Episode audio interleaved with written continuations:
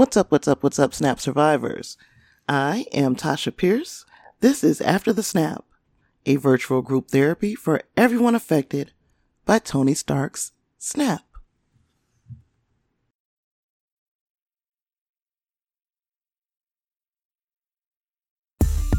This is as good a time as any to tell you that parental discretion is advised when listening to After the Snap. I say some real fucked up shit.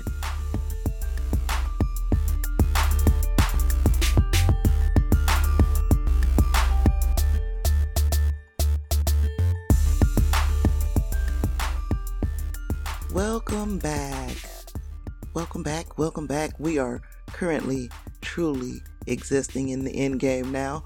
We know everything we need to know about Avengers Endgame, including the fact that it has shattered, completely decimated the box office to the tune of 1.2 billion dollars in this opening weekend. And guess who called it? That's right, this girl. I called this back uh, maybe a month ago when I had uh, from Ada Geeks on the show with me. And I said, you know, I think it's possible. And a little part of me said, you know, Tasha, you might be being unreasonable and setting these lofty goals. But hey, if it happens, you can at least say, I said it was going to happen. And yep, I sure did. Opening weekend, $1 billion worldwide, 300 and some obscene amount here in the States of $358 million uh, just here in the domestic side of things. And that, that Snap Survivors is absolutely ape shit, bonkers, ridiculous. Now that we know that this was probably one of the most anticipated movies ever, then I can say that uh, I can say that without being like exaggerating. This is definitely a very highly anticipated entry into the MCU. In fact, the closeout, the culmination of the Infinity Saga. Boy, we got some shit to unpack. Now, again, I said uh, said this in the prior episode. There is no way that I'm going to be able to touch on every single plot point because by you being here tells me that you saw Avengers Endgame. So you know how much movie was packed into that movie. There was like movie after movie after movie. Again, each act being one hour long of this movie. That is insane. So, no way. If I had a person sitting here next to me to kind of bounce off of, we might be able to touch at least 70% of the plot points. But today, it's just an open discussion, I guess. It's just me saying the things that I saw that I truly enjoyed, the things that I didn't quite like, and where I am going to assume things could possibly be going moving forward. I just think about this whole six months leading up uh, until Avengers Endgame with me having the, the, the podcast, and we did the the Avengers MCU watch party, and how that kind of made going into this movie a little bit easier because we watched the movies over, we discussed it a little bit. It gave us that top of the mind awareness for us to have been going back in Avengers Endgame and revisiting an awful lot of those plot points. It's like, wow, I'm really glad that we decided to do that for our first project on After the Snap.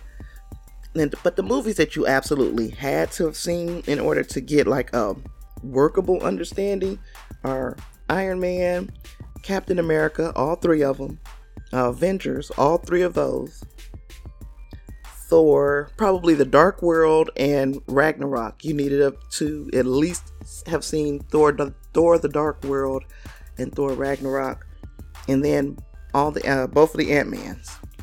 That would have given you a workable, workable understanding.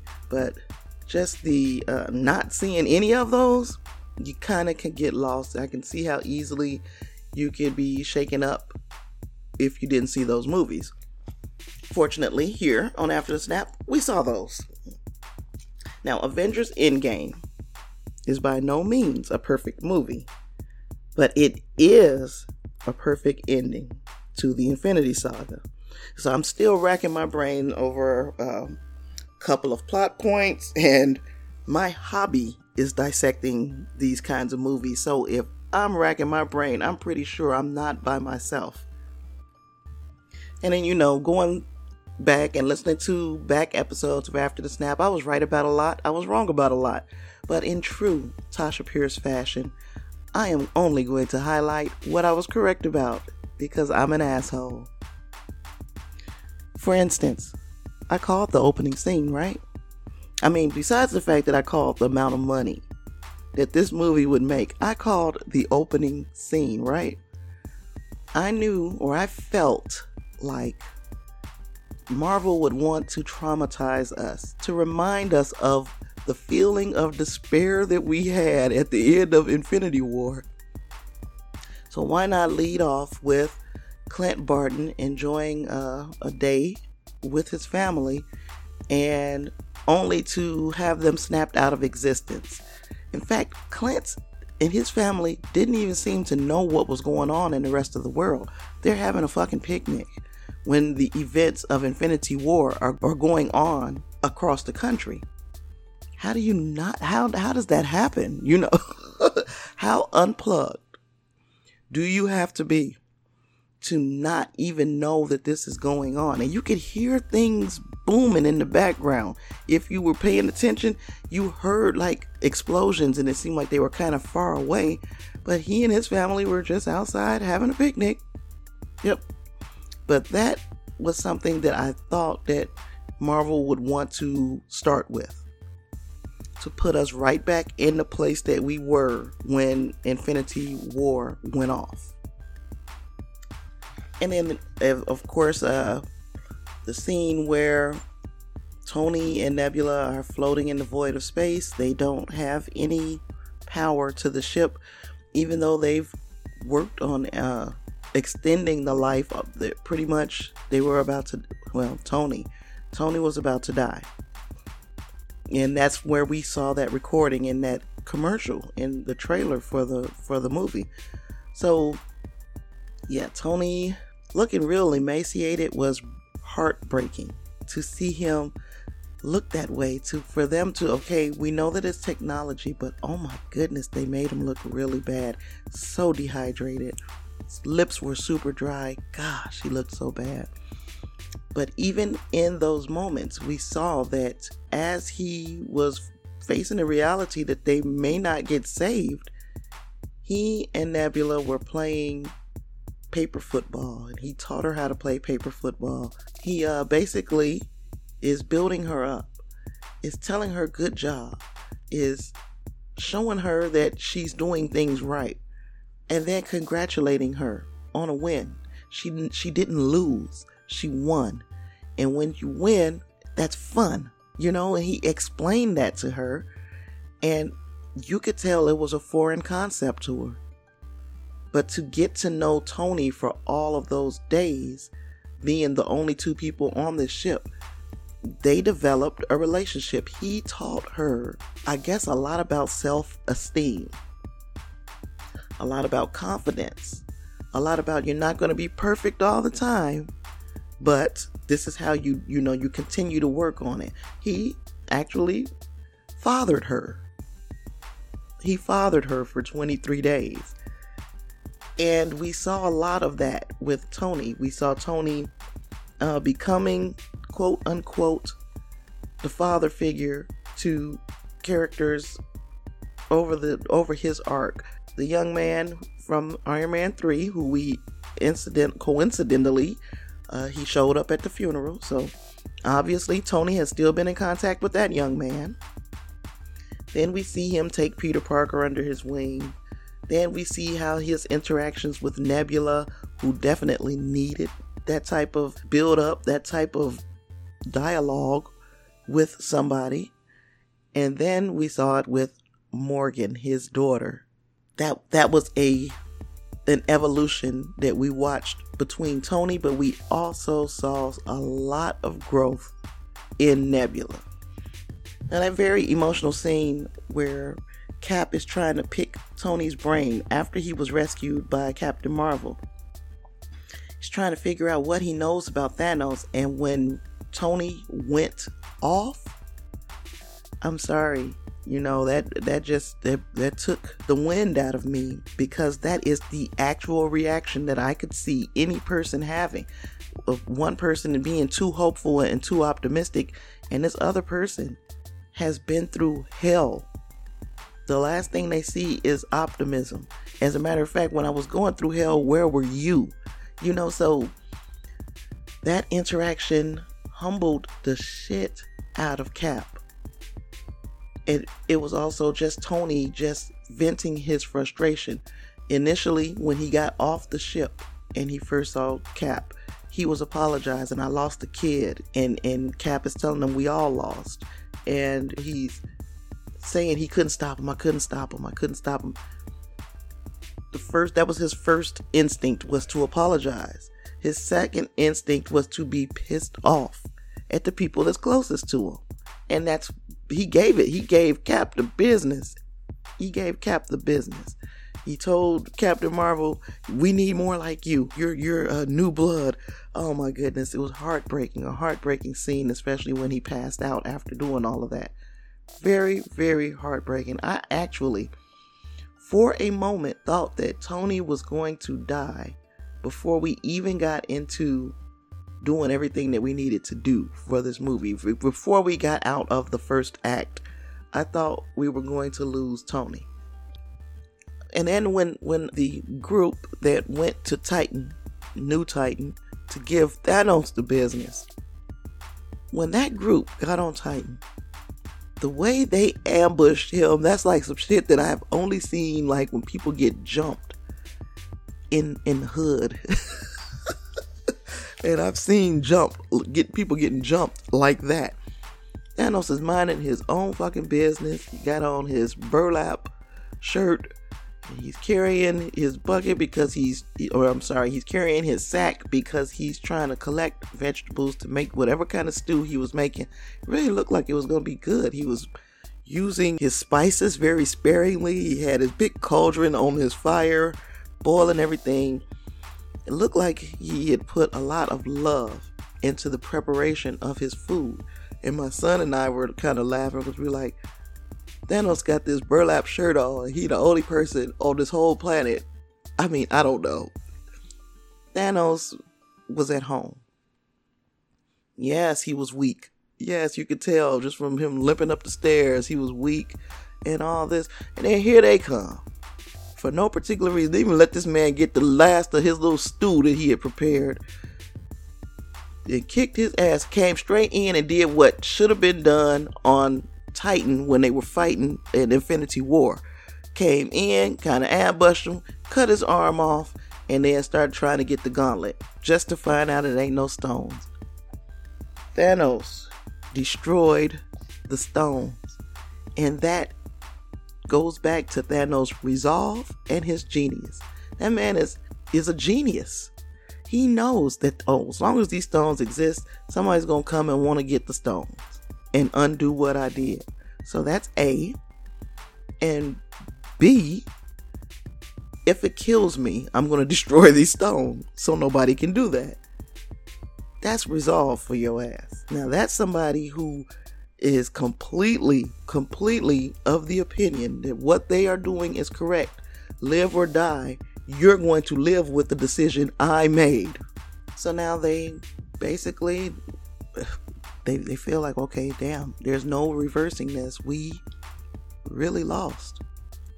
Okay so now we move ahead. Five years later.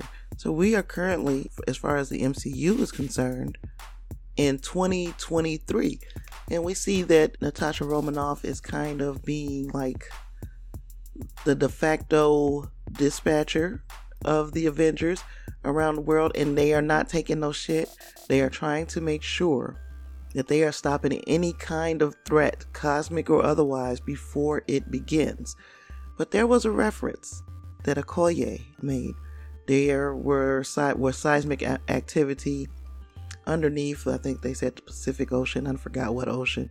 And Natasha said, what are you doing about it? And she was like, we're not doing anything, basically, you know, about seismic activity under there. That could have been a reference to Namor being introduced into the MCU. Not saying that it was, but that would be a reason why Wakanda is like, when that shit happens under there, we don't fuck with it. Now, it could have just been an earthquake, and what do you do when there's an earthquake? But it also could have been, could have meant that there was some activity from uh, Namor and his people, At- Atlanteans. You know, I know they're probably not trying to touch that too much because of the Aquaman thing, but yes, the Atlanteans may be under there creating a little ruckus. And Wakanda's like, well, we don't fuck with them. When they do whatever it is that they do under there, we do not mess with them. So that is a, a possibility, not, uh, as Thanos says, an inevitability. It is a possibility. Going back to Thanos, I'm sorry, I don't know how I got this far ahead. So when they realize that Thanos destroyed the stones, Thor just took it there and just chopped this man's head off almost damn it immediately. He went for the head. Thor was still completely, completely living in a traumatic state. He wasn't thinking, he was just reacting. And and and of course, this time you see this person who says this to you before, so this time you're gonna do it. I went for the head. I think I might have called that.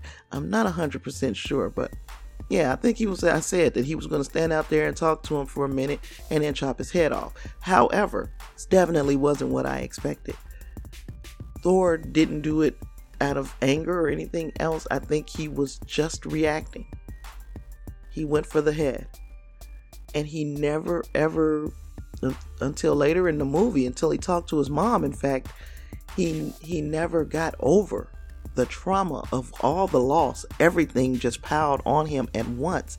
And he feels like all of that is him. He had all of those losses. Instead of everyone suffered these losses, Thor felt responsible for those losses. And that's why he that's why he was acting the way that he was acting. He he didn't want to be in a position where he had to save everybody anymore. That's why he holed himself up in his house. He was depressed. And I don't know if anybody else knows what that feels like to just function. He he was extremely extremely depressed. And I could uh sympathize with Thor in the beginning of the movie.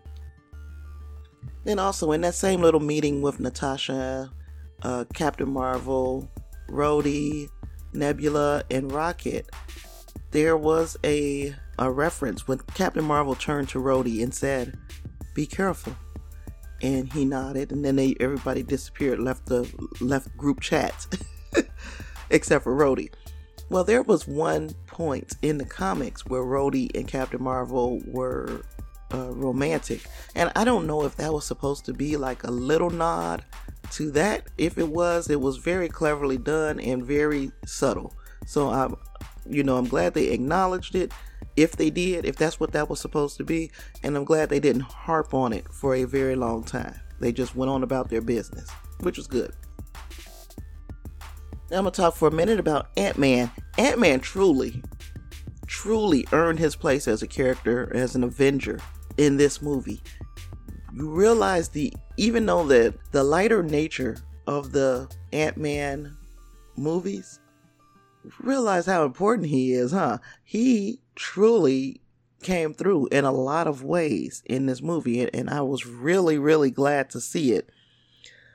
What I wasn't glad to see it was how he returned uh, to the the land of the living instead of being in the quantum realm, and that was that when that rat just happened to step on the button. And and I guess I shouldn't be too aggravated by that because you know, something going and happening by chance over a matter of years can create uh, in something intelligent. So out of out of chaos comes intelligence, and no telling how many rats crawled over the console of that van But this particular rat just happened to accidentally touch the right combination of buttons and levers and out spits uh, Ant Man. So at first I was really disturbed by that, but then I realized, you know what? It could have been thousands of rats who've crawled over that console. This rat just happened to be the one that that created an intelligent sequence of uh, buttons being pressed. And there are those who would argue that that's how the universe was created. It was just this chaos and then suddenly bang and then here we are. So if it's good enough for the universe, I guess it's good enough to get uh, Ant Man out of the quantum realm. So when he came out, um, and he immediately went to figuring out what happened, what what was going on, how he came to be in a storage unit. A. and B, why did it look like a dystopian future when he's walking the streets of San Francisco? As it turns out, he, he finds out that he is even thought to be one of the people who vanished. He finds his very, very grown daughter. uh, Cassie is all grown up. And then he, I guess, thinks about it long enough where it take his thinking takes him to Avengers headquarters. And when he gets to Avengers headquarters, five years later, and tells them the story about time travel and, and a time heist, it does not even sound crazy to them. If this would have happened five years earlier, they'd have kicked Scott Lang out of Avengers headquarters. But as it stands, it made perfect sense. As crazy as it sounds, it made perfect sense. Just like Black Widow said, she's getting emails from a raccoon. Everything makes sense now, you know, so nothing is crazy anymore.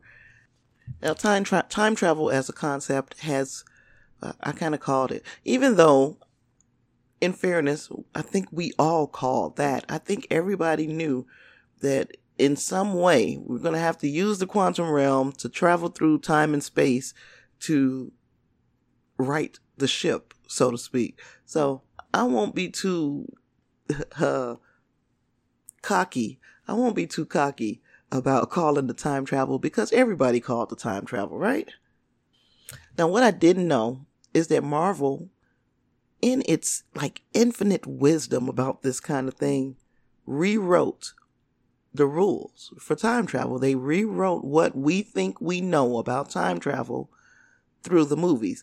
So they named a whole bunch of movies, Back to the Future, the Star Trek movies, uh, Hot Tub Time Machine, Hot Tub Time Machine, which incidentally stars Sebastian Stan, but that has nothing to do with anything. I think it was just a funny reference, but uh, Doctor Who, they said all of these things, Quantum Leap, they said all of these things to put, put out those concepts of time travel and make us throw them all away. And this was their concept of time travel. First, the butterfly effect, you can just throw that away. And uh, the theory of time loops, you can throw that away. So basically, what happens if the Avengers go back in time and change something in the past is they create a parallel timeline. Basically, nothing that you can do in the past, no mucking around in the past, can mess up your present timeline. And crazy, I explained this way back when on uh in the pseudoscience episode, but I, did, I still didn't have it to this extent where you cannot mess up your, if you cannot visit the past and do anything to mess up the past because that's your, once you get there, that's your present. Crazy, and I know it sounds cuckoo, and as a matter of fact, I'm going to say it just the same way the Hulk said it. What, what the Hulk says is if you travel back into your own past, that destination becomes your future, and your former present becomes the past, which can't be changed by your new future. It all comes down to you can't go to the past, kill baby Thanos, and then re- write a new future because this past, I mean, I'm sorry, this future has already happened. His death is not going to change the snap timeline the Avengers have already experienced. Going into the past doesn't affect their reality because their reality has already happened. Banner and the Ancient One had that conversation in New York in 2012, where she said, The Infinity Stones create what you experience as the flow of time. Remove one of the stones, and that flow splits. So remember when uh, the Ancient One was talking to, to Doctor Strange years later and talked to him about the multiverse? Well, I'm going to go out on a limb and say the multiverse was created from this moment in Avengers Endgame when these stones were taken out of their original timelines and not placed back where they were originally taken from, if that makes sense. So basically, what they're saying is the main timeline wasn't affected because Banner said, hey, we're going to put the stones back where we found them in this original timeline. But on these other timelines, this multiverse that has now been created from meddling in the past, well, those timelines might not be set straight. As they were only concerned about setting the, the, the timeline straight that they were living in. And it was a good thing that they did oh man, this is all about to get real convoluted. It's a good thing that they did because then Thanos destroying the Infinity Stones when he did was about to create a whole lot of problems for the entire multiverse. That, that is until the Avengers regathered the stones in the timeline that, that they are that they are living in right now. That made no sense, right? None whatsoever, but you'll get it eventually. You'll get it because it took me a long time too. So, like, one of the biggest questions was okay, did Steve deciding to stay back in time? Did Steve deciding to stay back in 1945 fuck anything up? And the way I'm looking at it is we never knew who Peggy Carter's husband was. We knew she had a husband we knew she had children. Could it be that Steve Rogers was destined to go back in time, get back with with uh, Agent Carter, get married, have a couple kids, and kind of disappear when Steve Rogers gets brought out of the ice? Is that crazy? Of course it's crazy, but it that that's the answer. That's the only answer. When he went and he took the stones back, it kind of tightened things up where these multiverses are not, or these parallel timelines are no longer existing because he's pulled them back in by putting the stones back in time where they were taken. Even though I'm not 100% sure how he knows where some of those stones were taken from, but I digress that's where things get mucked up. But as far as him going back in time and staying, I don't think that's one of the things that messes things up. I think him going back in time and staying was something that was supposed to happen. Crazy as that sounds. And also using uh, Banner's explanation or definition of time travel would mean that Nebula killing Nebula doesn't erase Nebula or whatever, meaning that it makes perf- perfect sense that one, the one nebula that killed the other nebula, uh, should still be living, because nothing that you can do to a past version of yourself can affect a future version of yourself. You know what I'm saying? So if you've already lived out this future, where you are definitely in the timeline, I couldn't go back to 1973, the year that I was born, and commit suicide because I still have all of this that I've lived already. It makes no sense, but it does make sense if you really think about it. Now, I really, the one that really kind of is messing me up, I guess, is the Gamora, Gamora one because Thanos sacrifices Gamora. Then Gamora comes back, helps the Avengers defeat Thanos, and now she's missing someplace in the present, which is 2023. I don't understand. If she is this is that where you get a loop? Because if Thanos doesn't sacrifice Gamora, the snap doesn't happen, and they don't thus the Avengers don't try to reverse the snap, and then they won't go back in time and pull the uh, the past Gamora into the future. And I know that doesn't make sense. I'm sorry, it, it's not my fault. I'm just going by what is happening. But that is the one thing that I'm I'm having an issue with. I'm having an issue with it because she died in 2018. Okay, so if Gamora died in 2018, now we got one running around in 2023, but that one is really from 2014. Does she just come up missing in 2014? And then in 20, 20 I'm sorry, I don't get it.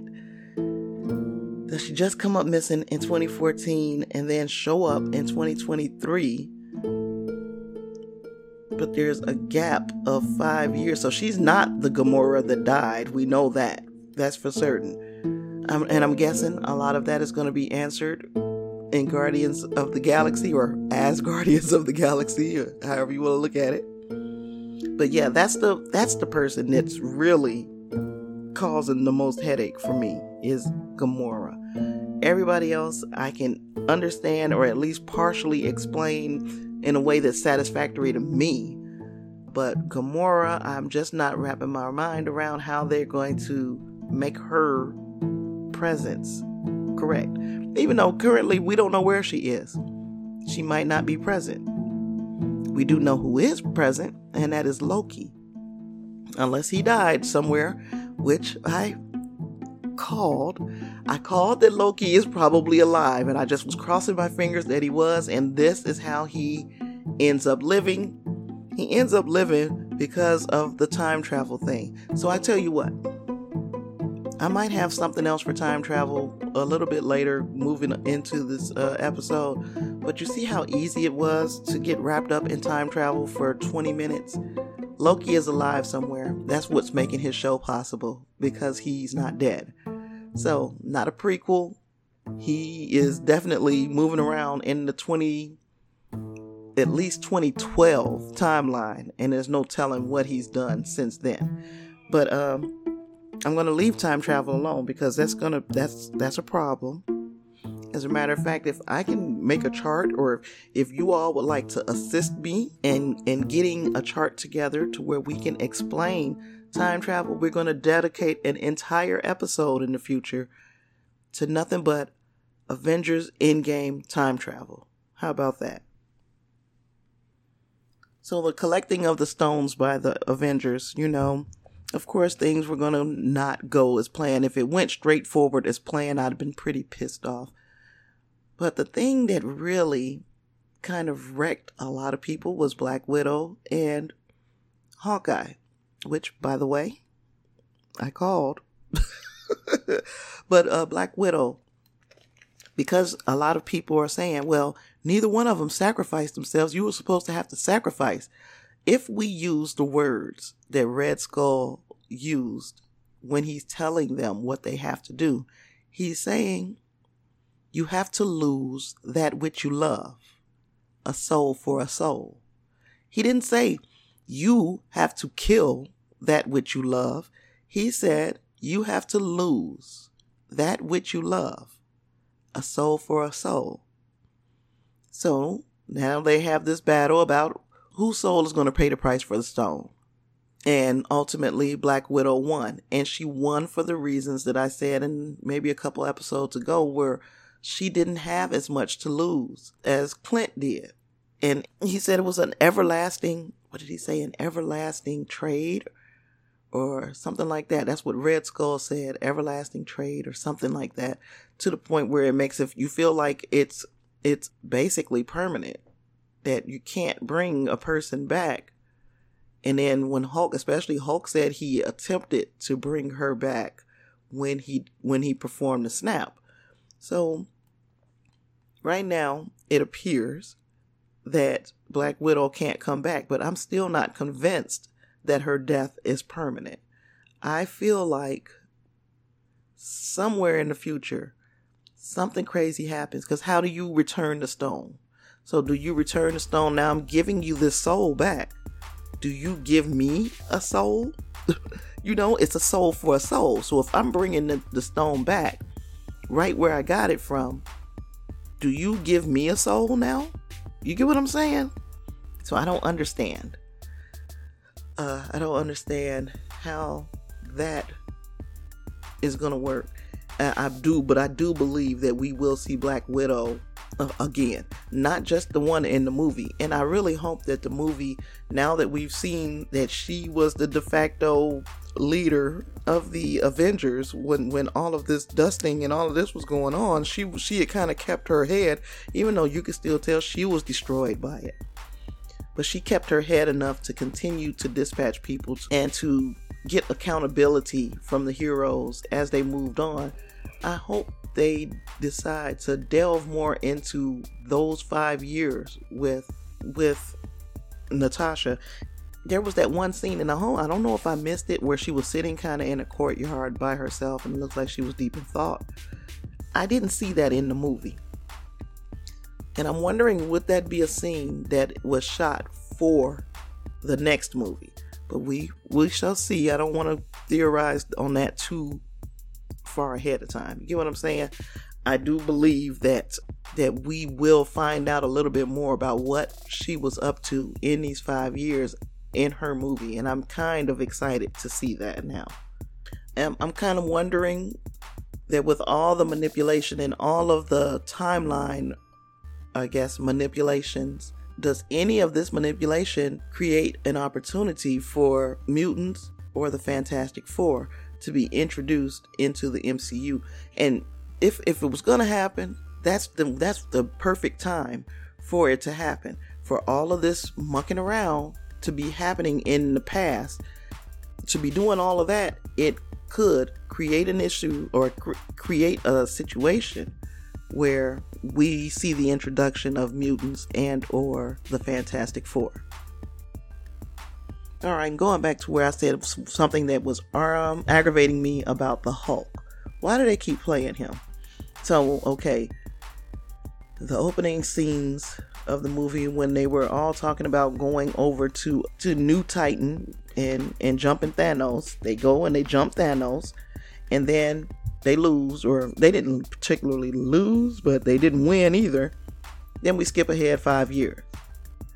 And we skip ahead five years and find out that the Hulk is now Professor Hulk.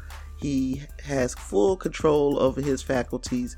He's no longer angry. He's he's a congenial. He's he seems to be even more confident than Banner by himself. So now Hulk is this congenial person. And, and, and mind you, I know that after they made the Stark gauntlet and he performed the snap, and it took a whole lot for him to do it, it shows that he is the only person who could have performed this snap. But it also is it's weakening him. It's like he's very weak. He's not the same Hulk yes, we see him hold up a building. Of course, now he's only got one arm to work with, but you see him hold up a building, but then we don't see him make a huge impact on the battlefield. So there's just a lot about what what's going on with the Hulk that I am not completely in agreement with. I think the Hulk needs to be shown in a different light now. I, I gave an opportunity for the directors of these movies to build upon the arc that they've been trying to build upon over a number of years here, but I'm not seeing anything being done with the Hulk besides uh, making him an intellectual, which is fine. I like this version of the Hulk. I believe he has personality and and I like that, but I would like to see the strength of the Hulk. And a lot of it, okay, is it because he's not angry anymore? Because he's look, if somebody tries to drop a fucking building on you and your friends, you've got plenty to be angry about. So get mad. you know, get mad. and tear some things up. Smash. Okay, and in no order did I go through the first and the second act. Now we're going to head into the third act and just really just remember, just reminisce on the beauty of that third act where okay, the second act ends with Hulk snapping and everybody's brought back, but we don't know this particularly yet, but we do see that you know trees and stuff are come back, so some life has come back so that's also the time when when Thanos just obliterates Avengers headquarters from above. And and then he's like, you know, telling them Nebula, go get go get the uh, stones that they collected for me, so I can do what it is I'm trying to do. And uh, I'm gonna sit here and wait. So as he's sitting there and waiting, we see the big three: Thor, Captain America, and Iron Man basically assessing the situation. And they like, okay, let's let's approach, let's approach them. Let's go and let's this time, let's end it for good. Let's make sure we do it right. All right. So they go, and it ain't no ambush. Thanos sees them coming. He's kind of expecting them to come. The fight that ensues after that is just something on fucking epic proportions where it's just unbelievable. Unbelievable. The amount of, man, I can't even call it choreography because it was just so wild and the fight was just so well put together. First man that Thanos is able to take down is Iron Man. So now Iron Man is out of the fight for a minute. Now it's just Cap and Thor whooping on Thanos. And somehow, I don't I can't even remember how, but I know that it, the fight becomes one on one. Thanos and Thor. And Thanos has Thor in the position that Thor had him in in, in Infinity War, with Stormbreaker aimed right at the chest, and he's pushing like he's trying to push it in. And suddenly you see Mjolnir fly past in what had to be one of the geekiest moments of the entire third act. You look up and Cap has got Mjolnir. And Thor says, I knew it. And what he's saying that for, because I believe, and I think Thor believes it too, that in Age of Ultron, Captain America wiggled Mjolnir, I believe he could have picked it up. But he what he didn't want to do, because he's such a good guy, is upstage Thor. Point blank, I think he knew then that he could pick Mjolnir up. And then there are questions, people saying, well, how's he able to bring down lightning? If you remember what Odin said when he whispered the, the, the spell onto Mjolnir, he said, Let he who is worthy have the power of Thor. Way back then, whoever gets this this whoever can lift Mjolnir has Thor's power. He is now kind of like Thor. That's why he was able uh, with Cap. He he got super quick. He he was more enhanced than he already is. On top of that, he is still the skilled soldier that he's always been. He's always been skilled in the art of hand-to-hand combat. He's still that skilled fighter. So yes, he was he was able to really stand a hell of a chance. He he put some shit on Thanos where Thanos was like going through it. It looked like Cap was going to beat him up, but then Thanos again, he's skilled as well and he's got years and years. And I don't care about Steve being 100 years old. You're not thousands of years old, or at least hundreds of years old, like Thanos is. So Thanos is going to whoop you with experience, point blank and period. And that is exactly what happened. He he got him down, and then starts monologuing. Then you see Cap get up, and I thought he was going to say it, but I know even if he even though he didn't say it, I was saying it for him. I can do this all day. He got up and he tightened the strap on that piece of a shield that he had which I have a problem with. How did he get the whole shield back to give to Sam? But I digress. He pulled the strap on that piece of a shield and he was facing Thanos' entire army. Thanos had called down his army, said he was about to enjoy what he was about to do to this planet. He had already made up his mind that this time I'm not trying to do half a shit. I'm going to just eliminate everybody so there's nobody who remembers what it was like and is going to try to undo what I'm doing. So this time I'm just going to destroy everybody and start fresh. So, the last movie, if there was any question, Thanos was the protagonist. And he was presented in a way that kind of made us sympathize with him.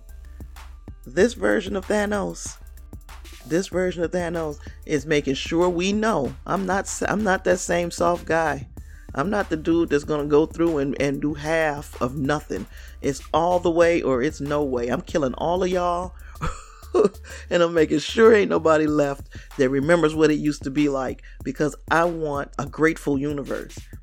And if you've ever listened to my episode, The Church of Thanos, you were saying you would see that I was saying that Thanos was acting as a god in Infinity War, and in this version of Thanos is also acting as a god. He's acting as a god where he's saying, "I, I want y'all to be grateful that I'm I'm killing or that I've created this world where I've killed off a whole world to make this world for you, and I want you to be grateful about it." That's a godlike quality. I digress again. These are all things that I'm pretty sure over the next few years we could talk about. But that was just something that came to my mind as soon as I heard him say it. But um, anyway, so now they're about to just decimate Earth, find this gauntlet, and do the rest of the, the, the universe, basically. So now we got stakes. Now we know what we're fighting for. In the meantime, Cap is standing there what is one man going to do against an army?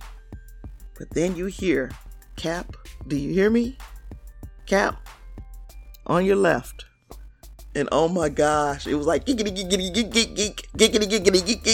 just got so excited when I heard that, and I'm pretty sure Cap was looking around. He looked confused. The acting was so superb. Our our main actors in this movie acted their asses off. The acting was so superb. He looked around. He first was wondering, like, am I hearing things? And it was just a state of confusion. then those portals open. And oh my goodness, out steps T'Challa, Okoye, and uh and Shuri. My question is, how is Shuri in like her war, her tribal war garb? That's not the way she that's not the way she she got dusted. She got dusted. She was just regular Shuri. So how did she get into this? But neither here nor there. She's in her tribal garb. She got her little uh those what you call it them gauntlets that she used. Then you see freaking portals open up everywhere and just oh, different factions of what's going to be the hugest Avenger, Avengers uh, army ever assembled. And they're all just coming in and filing behind Cap. You got the Asgardians, along with Valkyrie, with wherever she got her flying horse from, she got that too. So you got the sorcerers from all the sorcerer schools. Of course, you got Doctor Strange uh, opening the portals. You got the Wakandans. You got every hero that got dusted just all popping back up. You got Ant Man who then turned to Giant Man because he had to save Rhodey, Rocket, and Hulk from underneath the rubble of Avengers headquarters. You got the army of our dreams just standing out here on this battlefield. And you see Thor look up and he joins it. Then you see Iron Man, he joins it. Then you see Pepper freaking Pepper Potts in the rescue armor. She's joining it. Then, okay, at this point, they strapping on. He's strapping on his his uh shield, and he says, "Avengers, assemble!" And boom, it it just went off. And I was like, it is so nice of Thanos to wait for all of this to happen before they start their attack. but I'm glad he did because I needed to see all of that. All of that I needed to see. And then there's scenes. Oh, I forgot about the Scarlet Witch. But there, there were scenes where, at least one, where the women just brought it to Thanos. And you know, little parts of me saying, you know, this is gonna make a lot of people mad. I don't give a fuck about them being mad. That was so dope. You're not only getting your butt kicked, you're getting your butt kicked by the women of the MCU. Boy, they put the flops on him. But then, when he had to come face to face with Scarlet Witch all by herself, she said, You took everything from me. He was like, I don't even know you. She was like, You will. Once she said, You will, I think Scarlet Witch could have killed Thanos. She wanted to torture him. If she would have just ripped him to pieces right then, she eh, that would have been the end of it. She wanted to torture him. She wanted him to feel the hurt that she felt. And that's vengeance like that is what gets the, our heroes because she could have did him in. She could have killed. She's powerful enough. She could have killed him. She didn't because she wanted him to feel tortured by what was happening to him.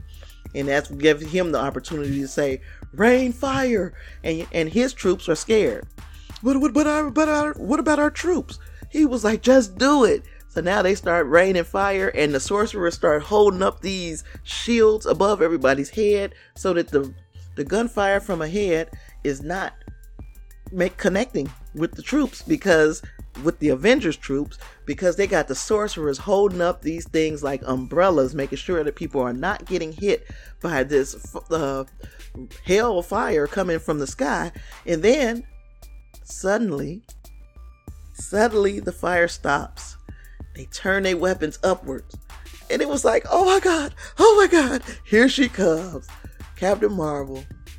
And man, I was so happy to see this bitch. And the thing is, I really didn't like her in the Captain Marvel movie. But in this movie, I thought she was the truth. And maybe it's because it was just small doses of her, or maybe it's because this was her first take on the character because Captain Marvel was filmed after this. So, this version, the way she played Captain Marvel in Avengers Endgame, I'm totally behind. I like the character. She came and she was doing her thing. Then, you know, is playing they're playing keep away with the gauntlet from Thanos. And it starts off with Hawkeye. Hawkeye gives it to T'Challa, and T'Challa looked like a true to life running back. Like he was fluking, juking, hurdling people. He reminded me of Walter Payton. So yes. Okay, so finally he's got it knocked loose from him. He gives it to Spider-Man. Spider-Man starts making his rounds with it. Spider-Man finally, you know, he he got pretty far with it. And he used instant kill on the spider suit, which was dope. dope, dope, dope. He finally, the person he passes it to is Captain Marvel.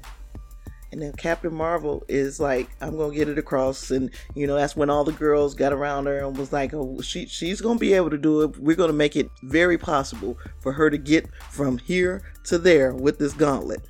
So she's trying to make it across the the the parking. I mean, not the parking lot, the battlefield, and she runs directly into Thanos.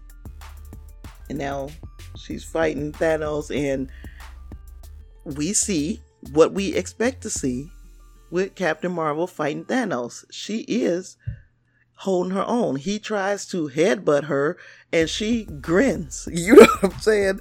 That's that's not about she's not the weak person. You know, they having a scuffle, but she's showing that she is very strong. She's keeping his hand open because he had gotten the gauntlet and forgot fuck how the fuck he got the gauntlet. So she's keeping his hand open, making sure he is unable to close his hand as long as she's on the battlefield and then he takes the power stone out of this gauntlet. And this is, remember, this is not the gauntlet that dwarves made for Thanos. This is the Stark gauntlet. So, okay. She's making sure that he's not closing his hand, he finally decides he's gonna pull the power stone out of the gauntlet and he punches her with it. And that's the last we saw of Captain Marvel. she was gone after that, but it took him to do all of that to get rid of her. She was just pesky.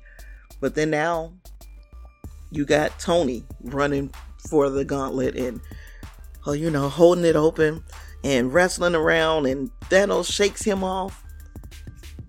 And oh my goodness, you could just see the look on his face. He's like, I'm finally gonna be able to do this. And he snaps his fingers and nothing happens. Because Tony, with his Stark technology, has pulled the switcheroo with Thanos. So now Tony has the gauntlet on. And when when Thanos was doing his little fake snap that he thought was gonna work, but it ended up not, he said, I am inevitable. And when Tony, when he looks up and sees Tony with the gauntlet on, he says, And I am Iron Man. And snap, he dusts all of Thanos' people, all his troops, everything that he brought with him, he dusts them. But in the process, man,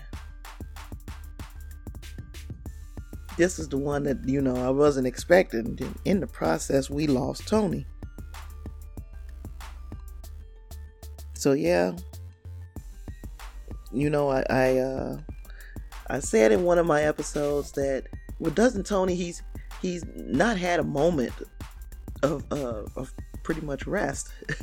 uh, where he he has to continuously be thinking about ways to combat this attack that he knew was imminent. So doesn't he deserve to have uh, to get married to Pepper, and doesn't he deserve to have a daughter? Or I mean, not to just have a daughter. I said to have children. Doesn't he deserve to have that kind of happiness? And I guess he did. He did have that for five years, and then um, then this happened, and he knew that this was the only way, as Doctor Strange said, this was the only way. And he did what he had to do. He sacrificed himself uh, for the universe. And that was just so heartbreaking, and I'm still kind of uh, about it. But um, another thing that I said that would happen was uh, yeah, that he would live to be, he would get some happiness, and he did. And then eventually, you know, I mean, um, he still ended up being one of the characters who died. And let's be realistic, we didn't see a body. we saw the body at the end of the battle where arc reactor went off and he just sat there just gone and you got you got everybody just so sad to see that his life was lost in the heat of battle. What other way could you let a warrior go out, though? So, yeah, Tony. Uh, yeah, you had Pepper there. So at least he was with, he had her permission to go. We're, we're going to be okay, Tony. We're going to be all right. And she's smiling at him. Didn't want him to see the last thing that he saw was her crying because then he would fight to live, you know? so she she made sure she put on her best face, told him everything was going to be all right, and he passed away. And oh, it did it break my heart. Yeah, everything was made possible by Tony, which is why Doctor Strange spared him in the uh, Infinity War. And again, a lot of the stuff that he was doing was just stalling. He needed to have the proper pieces in place for for this battle to go off the way it did. In fact, even Wong was like, it, you know, Doctor Strange asks Wong, "Is that is that all?" And Wong said, "You wanted more? How many people did you expect to get on this battlefield?" But uh, it was dope. It was a dope battle. It just, you know, you lose one of your key components and it becomes heartbreaking. And like I said, the funeral. Uh, I'm, I'm gonna guess they cremated him and then they put the remains in the arc reactor and then they set that out. Uh, the the one arc, arc reactor that says proof that Tony Stark has a heart. They put that out and just let it float float away. Now, however, I'm saying that that we've not seen a body because you know it is just comic book uh, 101 is that people really don't die. so um, here we are. He, he may come back, he may not. We may never see him again. We may see him again. Who knows? Who I was really intrigued about seeing again was the young man from Tony Stark, from uh, Iron Man 3 the the Harley kid. He he made the funeral, which again I say I think I said at the top of this, makes me think that he stayed in touch with Harley, and it also makes me think that there is an opportunity for the, an Iron character to show up. Could be this this kid Harley. Our last scene we talked about Captain America going back in time and hanging out with Peggy for what 60 years or 50 years, or however long it was. But uh, he also gave the shield to Falcon, which was it just me. Did it seem like Bucky knew that was going to happen? So did Bucky? Seems like Bucky knew that Cap was going to stay in the 40s for a long time because he was his goodbyes and stuff was far more permanent sounding than Hulk and and Falcon. It's just like they were like, "Oh, we'll see him in five or ten seconds," and Bucky is saying bye like he knows he's not gonna see him for a while. So I think Bucky knew. I think Bucky knew everything. And I'm sure we're gonna find out more when Falcon and Bucky comes to the uh, Disney Plus streaming service. Just like we're gonna find out more about what's going on with Wanda, what's going on with what's going on with uh, Loki. Lots of stuff that we need to find out. The um, see the what if cartoon. I'm very interested in seeing what goes on there. We're going to find out a lot more, especially since they say those TV shows are going to be directly feeding into the movies. So I am very excited to see what happens there. Uh, but we do know that Falcon going on will be Captain America. Thor going on is probably going to hang out with the Guardians of the Galaxy we may see more of Valkyrie going on because now she is the leader of Asgard. Captain Marvel is still doing her thing. We see Peter has made it back to school and how awkward might must that be where of course in those 5 years people have moved on. Only people that will be the people who were snapped out of existence will come back to a whole set of new kids at the school um, having to fit in again. But Peter Parker is definitely has definitely grown, matured, and it's not over five years because he was snapped out of existence one day, and in minutes, what felt like minutes later to him, he was back. But the maturity that of going to, first of all, to other planets Second of all, to be involved in these huge battles, I'm sure has grown him up. And I'm sure the same way we had to see Thor come to terms with his losses, we're going to have to see that in Peter Parker as well. He's going to have to come to terms with his losses. You can keep questions coming in if you're if you have questions or comments, you want to correct anything that I've said over the course of this say hour, you can send me correspondence at afterthesnap at gmail.com. We we are now group therapy for those affected by Tony Stark's snap. So things had to change because of the changing landscape of the MCU. But one thing that will not change is we will still be here putting on a good show, hopefully at least once a week. But I'm, but I'm shooting for twice. If anything changes, I'm gonna let you guys know. Um, you guys can catch up with me on social medias at After the Snap on Facebook, Snap After on Twitter, and After the Snap 2018 on Instagram. If you would like to donate to the, to the podcast, you can do that at patreon.com slash after the snap. You can also just paypal.me slash after the snap for a one-time donation. We'd appreciate anything that you could do to help the show grow. And on that note, I'm going to call it a day. Since I got nothing else for you, I'll catch you on the flip.